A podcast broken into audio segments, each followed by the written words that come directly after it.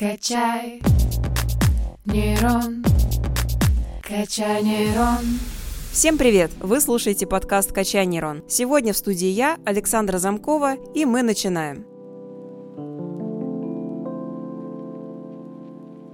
Сегодня продолжаем общаться на тему таких сложных, многогранных взаимоотношений между людьми вместе с Аленой Гариной и Людмилой Храмцовой из Центра когнитивных исследований и нейронаук. Думаю, что многие согласятся, что в любых взаимоотношениях в первую очередь самое главное – слышать себя и свои чувства. Именно здесь появляется такое важное словосочетание, как личные границы. И я предлагаю обсудить, что это такое и зачем они нужны. В целом, это актуальная тема, личные границы, поэтому на данном этапе она исследуется, и разными исследователями, соответственно, она понимается по-разному. Для того, чтобы представить себе, что такое личные границы, мы можем визуально представить себе ситуацию, где, например, мы находимся в комфортном месте, в безопасности, и вот мы такие нежные, приятные, и наши личные границы сохраняются. И за счет этого мы можем комфортно взаимодействовать э, с обществом и при этом не чувствовать какой-то опасности, не испытывать стресса. То есть личные границы для нас это как плащ-дождевик во время ливня, который сохраняет э, наше чувство безопасности и какого-то спокойствия. Правильное выстраивание личных границ говорит о том, что наша жизнь становится более комфортной, в ней отсутствует стресс, и мы можем спокойно взаимодействовать с обществом, с самим собой, и при этом жить в какой-то гармонии. Да, также личные границы могут быть разными. Вот. Например, психологи выделяют шесть основных типов. Первый тип — это психологические, которые связаны с нормами поведения. Что можно говорить человеку и как с ним общаться. Например, э, кому можно обратиться на «ты» или на «вы». А, ценностные — это следующий тип. Они связаны с убеждениями, верованиями и принципами. А, например, если на работе коллеги придерживаются разных религиозных взглядов, а, будет неприемлемо обсуждать или высмеивать их веру. А, я думаю, что в любой ситуации это будет неприемлемо, конечно. Следующий тип — это временные, которые затрагивают то, как другие люди а, используют личное время человека. Например, человек разрешает беспокоить его по рабочим вопросам после 7 вечера или наоборот. Он не готов отвечать на звонки или сообщения после окончания рабочего дня. Мне кажется, данный тип э, личных границ коррелирует с понятием цифровой этики. Вот, поэтому тоже такой довольно актуальный вопрос в современном мире. Территориальные связаны э, с личным пространством человека, например, кто может подходить к рабочему месту, пользоваться личным компьютером или войти в кабинет без стука. А, физические связаны с телесными контактами, например, как близко человек э, подпускает к себе коллег э, и считает ли допустимым объятия и прикосновения.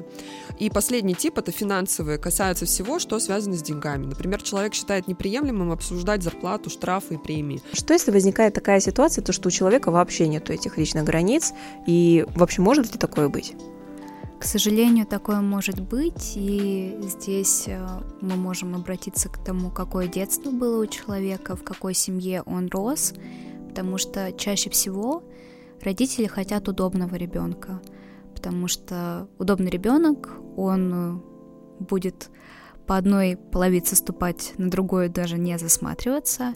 И за счет этого такой ребенок, у него не будет личных границ, потому что все попытки их отстоять были категорично приостановлены э, в рамках воспитания ребенка. И, к сожалению, такие люди есть. И в дальнейшем, чтобы такие вопросы решать, им требуется помощь психолога и какое-то осознание себя в этом мире. В плане таким людям важно понять, что определенные границы это не вызывает э, какой-то враждебности или прочего. Это тот способ сохранить свой комфорт и свою безопасность. В рамках отношений мы можем выделить э, все личные границы, которые мы указывали ранее, и особенно важно установить данные границы в отношениях, так как за счет этого будет более благоприятная среда в отношениях.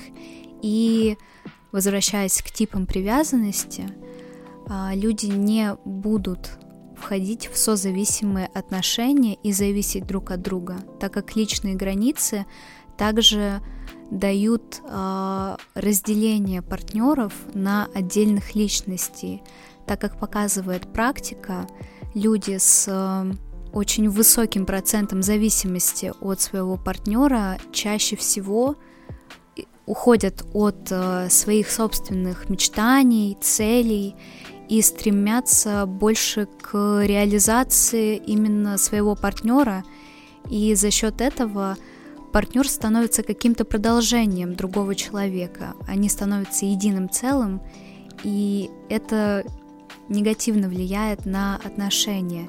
И так как у нас существуют разные типы привязанности, а, такие как э, избегающие, нормальная, здоровая привязанность и тревожная привязанность, мы можем сказать, что когда человек с тревожной привязанностью пытается сохранить отношения, ему постоянно нужно убеждаться в том, что партнер его любит, и чаще всего он нарушает личные границы своего партнера, потому что он пытается проникнуть во все сферы его жизни, чтобы стать с ним единым целым, потому что только за счет этого он будет уверен в том, что все хорошо.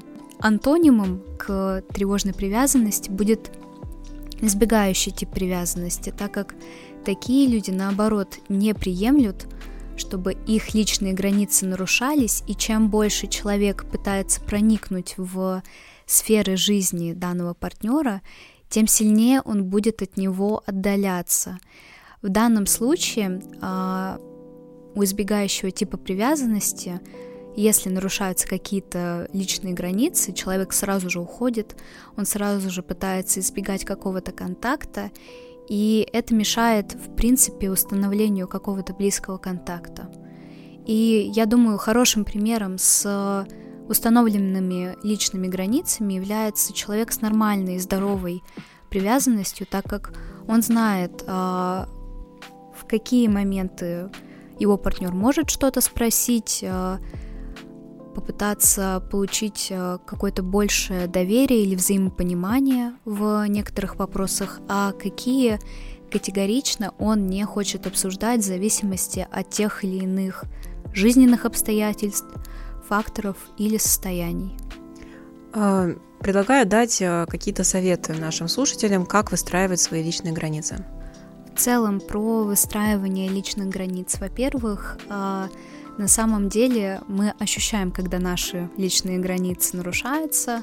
Чаще всего это э, негативные эмоции, такие как злость, гнев, раздражение.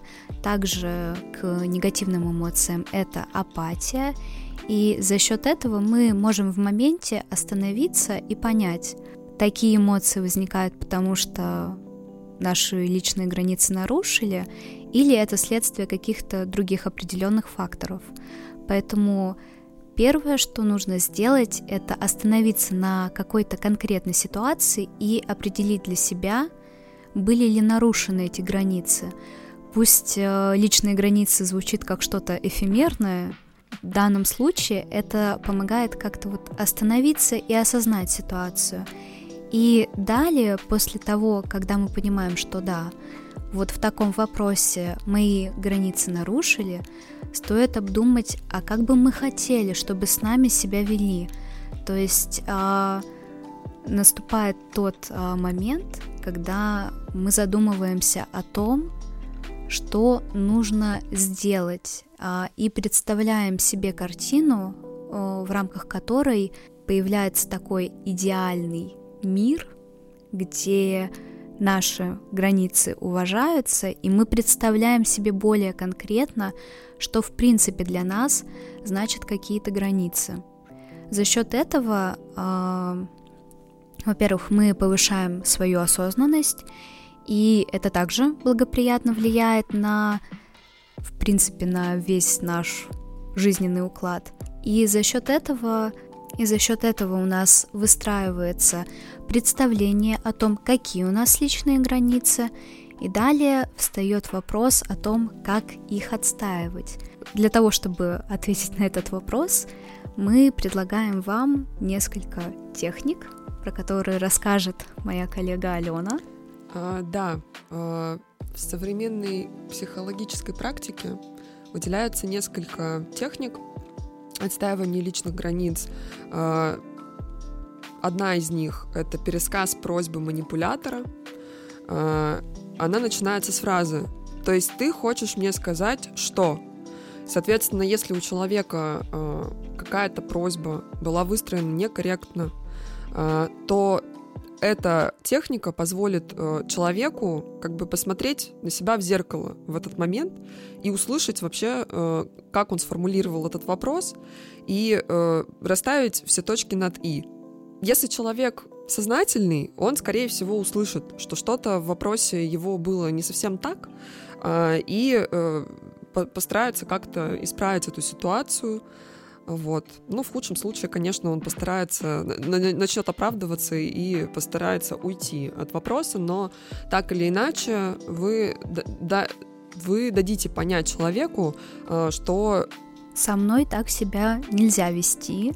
И, в принципе, а, пересказ манипулятора в данном случае будет а, очень удобен а, в решении каких-то рабочих конфликтов, ну, также межличностных, потому что когда вы отзеркаливаете просьбу или поведение другого человека по отношению к вам, он даже, возможно, не до конца осознаваемо понимает, что он делает что-то не так. В дальнейшем человек задумается о том, что было сделано не так, и, в принципе, а, это повлияет положительно как на вас, так как вы отстояли границу, которую пытались нарушить, и на другого человека в более корректном формулировании какого-то запроса, вопроса и далее. А вторая техника связана с тем, а, как вести себя в ситуации, в которой а, человеку задают много неудобных, неуместных личных вопросов. Как на это реагировать? В основном люди, которые задают такие вопросы, они преследуют конкретную цель, как-то ввести человека которому они это задают, в дискомфорт, а, заставить его оправдываться, заставить его отвечать на эти вопросы. А, можно же нарушить данный шаблон а, и начать задавать вопросы в ответ вполне искреннего характера, такие как «А зачем вы меня это спрашиваете?» почему вас так это интересует. И это ни в коем случае не будет э, грубостью какой-то, э, это скорее будет искренним интересом тому, э, почему человек э, задает такого плана вопросы неудобные, неуместные. И данная техника помогает также отстоять свои личные границы и не пытаться объясниться перед, возможно, совсем незнакомым человеком, и, в принципе, как-то унять любопытство другого человека. А, на самом деле, да, существует э, множество психологических техник и методик, а, как отстаивать личные границы, а, что при этом делать.